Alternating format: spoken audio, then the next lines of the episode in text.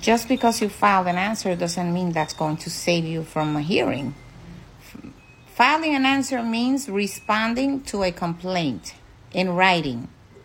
Once you file the answer, then they set up a hearing date, which is the date that is going to be determined if you owe or if you don't, if you're guilty or not guilty.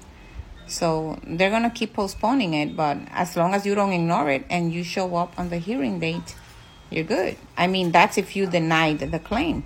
If you accepted the claim, then what's going to happen is is that on the date of the hearing, since you accepted the claim, then the judge is going to determine that you must start paying and they're going to tell you you have 12 months to start making a payment or to pay off the amount uh, owed.